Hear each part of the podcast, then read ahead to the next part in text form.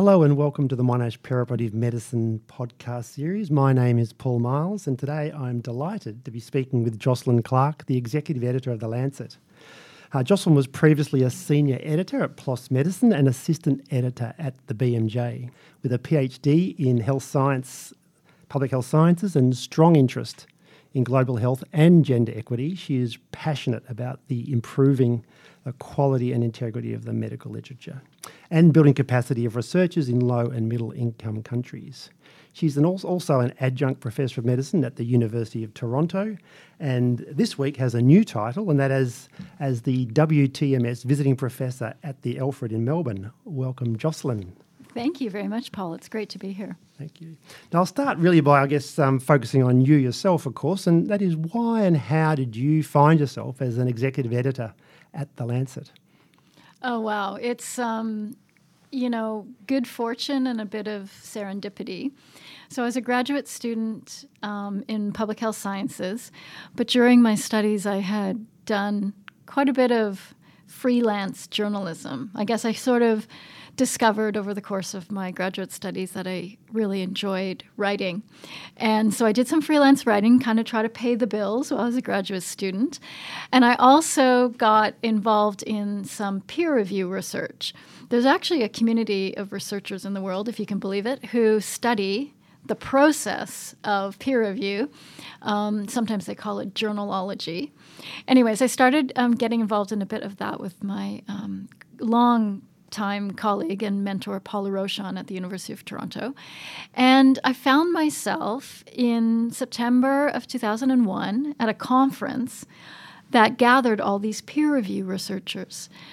It was a bit bittersweet because actually it was September 11th, 2001, and we had arrived in Barcelona. A few of us little PhD students had arrived earlier than the conference because we were taking a course um, before the formal conference began. And that course was being taught by some editors and professional writers. And so on the night of September 11th, 2001, when um, the tragedy happened in New York, and meaning that most of the conference attendees were not going to be able to make it to Barcelona, we gathered in the lobby of this hotel, and it was myself and some other PhD students, along with the editors of all these major medical journals. And so I got to meet that evening Richard Smith, who's the editor of the BMJ at the time, Richard Horton, the editor of the Lancet, who's uh, now my boss, and a few others. And that started a conversation about what it would be like to work at a major medical journal. And fast forward a year, I applied for a training position at the BMJ. Um, almost like kind of a postdoc year for me because I'd finished my PhD. They called it the um, editorial registrar position. I applied for it. Uh, I competed. I got it, and the rest is history. Well, so a slight mix of serendipity, but also natural interest and talent. So already I'm thinking this is quite different to the way most medical researchers think. I mean, often they come from a, I mean, a healthcare environment and they pick up research along the way. Uh, but you seem to have a particular focus around actual the writing process itself. It's not just the science or not just the message that's there. It's really how that's communicated. Yeah, I always when people describe or people ask me to describe the profession of a journal editor or what the role is like, I always tell people that we're half doctors, half journalists. And by doctor, I mean, you know, many of us are scientifically trained, others are clinically trained, or both. And we, in coming to this role, professionalize as journalists. And then other members of our staff are professional journalists who then you know, kind of specialize in medicine or science. So you have to kind of be both. I mean, it's tremendously important, I think, um, not least for the credibility of journals to be edited by people who um, have scientific or clinical training, so therefore have, um, you know, lived in the shoes of authors, researchers who submit their important work to us, but also really um, have a strong understanding of the journalistic um, process and model because we are not just science journals, we are almost like magazines. We have a tremendous amount of editorial matter, and we want to express a particular vision to an audience, and that requires a journalistic outlook. Well, it's fantastic to hear that kind of sense, really, because it highlights a few things. One of which is obviously the capacity to communicate your science or your ideas well, uh, and equally, of course, as a journalist would in any other mainstream newspaper outlet. Um, it has to be interesting, innovative, uh, saying something new or something better than perhaps what's been done so far. I guess at that point, I'd like to kind of extrapolate on. I mean, how does major journals like the Lancet or BMJ, how, how do they, these major medical or these general medical journals, differ from, say, a leading specialty journal? In our field, it'd be something like the British Journal of Anaesthesia or Anesthesiology, where we're obviously looking to be at the best in our perhaps narrow field of anesthesiology. What what makes that type of journal different to uh, the journals you've worked for? Yeah, a few things. I mean, one thing that a general medical journal shares with some of those leading specialist journals that you mentioned is a, a total dedication and concern with publishing the very best research in a field. For us, that field is just broader, um, and our audience is much broader. So we, we, we still do actually circulate to specialists, but also very many generalists. And not just jobbing clinicians, but big journals like The Lancet, the BMJ, and others are also having an influence and an impact among much broader communities of health policymakers, decision makers, the public, even um, journalists. So we have a much, much um, broader audience um, to cover. The other thing that distinguishes the big weekly general medical journals um, is that they're staffed by professional editors. Most journals in the world, um, including specialist titles, tend to be edited by part time editors or academics who do it you know as volunteers or on top of an already busy kind of clinical or research career the big journals are published by big publishing houses. They're, um, for the most part, very, you know, it's a very lucrative business. These are costly journals to produce because they have a lot of editorial matter. So, in addition to those research articles, they've got um, sections of editorials, commentaries, policy analyses, that sort of thing. A lot of the big journals have news sections. So, we actually have on our staff a news editor. We've got journalists around the world who report for us. Um, so, they resemble more like a newspaper or a magazine. And to be honest, um, I think if we're honest with ourselves, we're competing for readership with, you know, not just other science journals, but probably those same magazines and newspapers that increasingly cover health and science so well. Yeah, interesting, very interesting. Now, I've had a look just uh, over the weekend. In, in the past 12 months, The Lancet's published several very important anaesthesia trials uh, in the area, obviously, that I, I, and perhaps many of our listeners uh, are aware of. Um, uh, just to remind you, because I'm sure you can't keep up with all of this, but Carol Peden from the UK uh, published their EPOCH cluster randomised trial looking at the effectiveness of a bundle of care for emergency laparotomy. Uh, Donat Spahn from Switzerland uh, evaluated intravenous iron and EPO for iron deficiency anemia in cardiac surgery. And most recently, Tim Short's balance trial comparing the effects of light and deep anaesthesia uh, on one year survival after major surgery. Um, now, I can't expect you to recall all the details of these trials, but I do expect our listeners, or should, be aware of them. I guess the first two address healthcare inter- interventions and settings that I would think are actually quite general. They're broader than anaesthesia, much around perioperative medicine itself or, or the broader areas of surgical care. Um, but of course, the last one really is a very technical issue, largely for anaesthetists. Why is it that a fairly specific anaesthesia drug trial or intervention trial would interest the Lancet and the Lancet readership? Yeah, so it's one of the, I suppose there's a sweet spot for general medical journals that you want, um, you know, outstanding science that can circulate and have relevance to a, a broad general audience but at the same time, we're terribly interested in, and you can imagine as a group of editors really excited about, you know, really cutting edge research that happens in specialist areas, or indeed, as you've mentioned, even in subspecialist areas. And you'll you'll probably see that trend across all the general medical journals. That occasionally you'll there'll, there'll be something special that sort of percolates up that appears in a table of contents in a week that you know might surprise you. I mean, that's the sort of uh, reaction we want to get from readers, and we're really interested in. Um, areas like yours in anesthesiology that don't have such a long legacy of of um, um, of uh, you know maybe excellence or innovation in research like other fields have. We want to be the journal um, to showcase that when it does uh, appear. We're lucky that that uh, paper, all three of them actually that you mentioned, really fortunate to have been able to publish those. Um, uh, authors, uh, you know, find the process of getting their papers published terribly competitive, but as big journals, we also exist in a competitive marketplace, and it feels good when we publish something that we know, you know, maybe could have appeared in the New England Journal of Medicine. Feels great to see it in the pages of the Lancet. Fantastic. I think that again is great news for our listeners because I mean everyone would love to obviously publish uh, in the Lancet, uh, and it seems even in a highly specialised area, if it is seen as high quality to a high quality standard, um, really practice changing uh, at the cutting edge, that in fact uh, the Lancet could be could be very interested. So that's nice for them to hear that. Now, of course, we hear a lot about the hierarchy of evidence, and, and most of the time the major journals are publishing large um, practice changing randomized trials.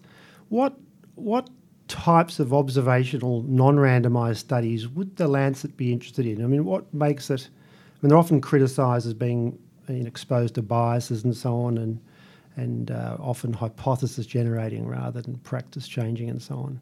What types of observational or cohort studies would the Lancet or is the Lancet interested in?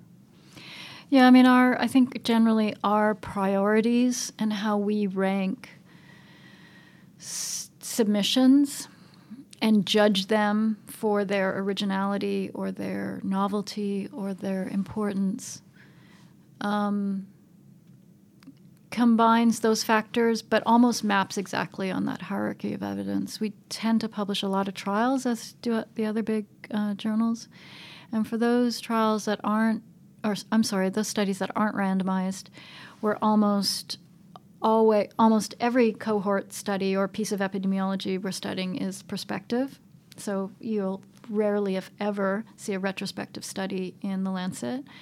Um, and we let um, papers that are reporting studies a little farther down the hierarchy, like case control studies, um, certainly things like case series and case reports, qualitative studies, we let those sorts of things go to other journals. Um, fortunately, we publish 17 other journals within the Lancet group of journals.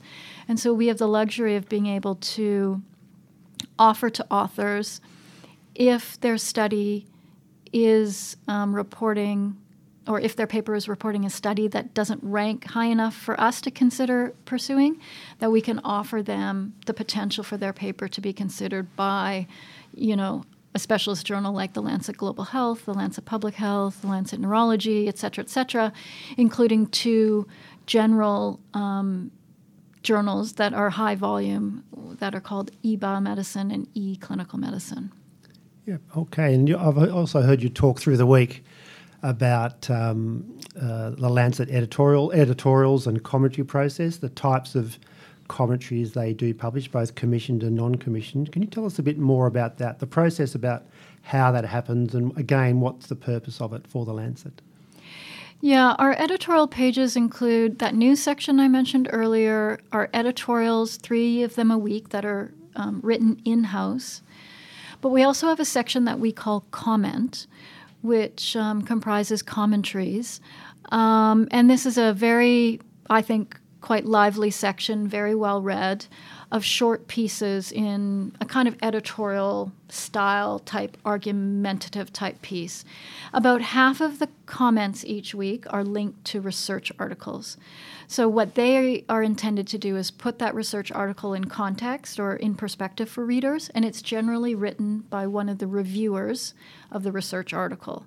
Um, So we choose from the peer reviewers and commission a linked commentary and invite that person to also bring on board a co author or two if they wish. Um, and those are quite um, important, I think, and interesting because they almost provide a kind of shortcut to the paper. So, for a busy clinician, imagine, or someone who is a generalist, maybe not reading every research article each week in depth, but the commentary can give them a flavor of what that says, what it means, why it's important, you know, strengths and limitations, that sort of thing. So, those are, that's one great category. That's about half of the section. Then the other half of the section are commentaries that have come to us unsolicited. So, people in the field um, pitching an idea to us. Maybe it's a burning issue in either clinical medicine or global health. Um, maybe it's something they want to stimulate a debate around, or they feel like there's, you know, they have some kind of concern that an issue has been neglected. You know, it's real that kind of real kind of almost like an op ed, a kind of mm. critical piece that's very readable. We hope um, kind of stimulates critical thinking. That's those are the criteria we sort of use for those. And then, in addition to that unsolicited stuff, which we are very happy to consider, um, we also go out and commission um, commentaries on topics that are of interest to us. And we decide uh, about topics that are of interest to us as a team, a comment team. There's four of us, or in our larger editorial team. Sometimes we'll consider topics during the week for our weekly editorials, and we decide not to go for those topics in our editorials, but instead go out into the field and commission an expert to write about something that we think has relevance to our readership, but also provides a kind of either educative or maybe, uh, you know, occasionally an entertaining kind of uh, read. Thank you. Now, authors seem to be influenced by impact factor when they're choosing a journal, and of course, they perhaps often overreach uh, in that process.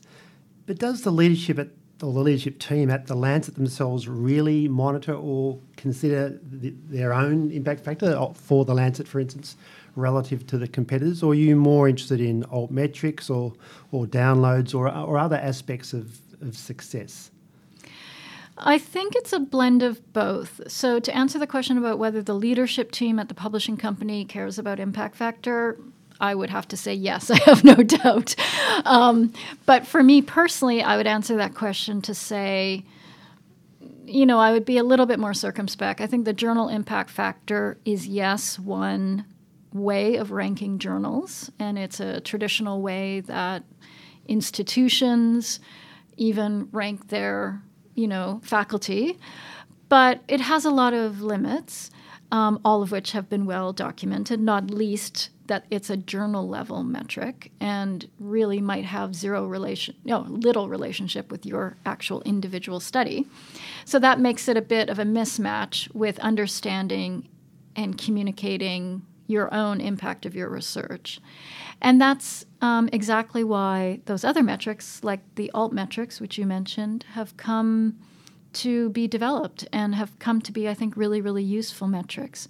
So, personally, for me, when I look at my own work, I'm really interested in those alt metrics. First of all, they're publicly available, they sit on your article and they kind of, you know, they're like a little meter and they give you a sense of, you know, who's coming to view your article, who's downloading your article, um, who's tweeting or sharing on social media your article. They can often, a lot of them, contract blog or media coverage. So it's a really nice kind of one stop shop um, of what an article's impact might be. Um, and there are different companies that produce uh, article level metrics. But other journals, um, you know, including the BMJ, for example, allows for reader activity almost almost in real time. I mean, it's a moderated um, website, but you can um, post a comment on almost anything that they publish um, as a kind of rolling commentary on that piece of work, and that can mm. be a way to sort of track what kind of reaction your work is getting. And I really feel like those are, if not better, they're at least complementary to um, the journal impact factor. Academic institutions tend to be very um, wedded to the journal impact factor, and I think it's the responsibility of not just journals and editors like myself to kind of kind of try to broaden that conversation about how you measure impact, but also faculty members themselves to really push the conversation about what impact really means. Yeah, yeah, and certainly in my own world, that certainly seems to be where things are going, including, of course, for the national research granting bodies as well. So, just one final question now, and, and that is to ask you, as someone who's achieved greatly in your field and, of course, is across the highest levels of medicine and medical research, what advice would you give to a young researcher wanting to advance their career? Hmm, that's a great question. Um, I don't feel very senior, actually. I feel like I'm still learning and growing all the time. And, you know, I guess that's, you know, one thing that's so great about my job is that ability to always, almost all, always be stimulated by the material and everything that every possibility that can be um, pursued in this kind of line of work. So I imagine someone young coming into this field of medicine or science probably feels like me, where they just have this incredible amount of curiosity and ambition around learning and being kind of involved in the world of ideas. If if it's the case that publication remains as important to the career path in academia, especially in medical academia, and that publication um, remains such an important marker or currency, then my advice would be to really um, spend more time thinking and planning your papers um, in advance. Like when you set out your research program, start thinking about what the you know series of publications might be that flow from it. Um, and to really, really think carefully about matching the message of each of your papers with target journals. I see so many um, authors spend so much time frustrated um, because of rejection or, or, or trying to place a paper and it just not hitting the mark um, without really thinking through um, the necessity of matching the message of the paper with, you know, the particular target journal. Right. So that kind of idea for the research of this, and particularly younger ones who are still trying to work work out how the whole system is working, uh, is to think about what the message is. you know, what why do they do that type of study? What have they found, and why is it important? And I guess trying to match that up with the, with the right target audience, which includes obviously the journal that you would submit to I think that's important. Thank you very much for this conversation. It's been fantastic for me and um, hopefully for most of our, our, our listeners. Um, I'll finish up now by um, thanking Jocelyn Clark, the executive editor of The Lancet, and you've been listening to Paul Myles here at Monash University. Thank you so much for, for hosting me as a visiting professor this week. It's been a wonderful program you've put together for me, series of lectures and talks, but also um, just a wonderful opportunity to meet so many colleagues here at Monash University and at the Alfred Hospital who are doing amazing work. And it's been a really, really fantastic. Thank, Thank you. you.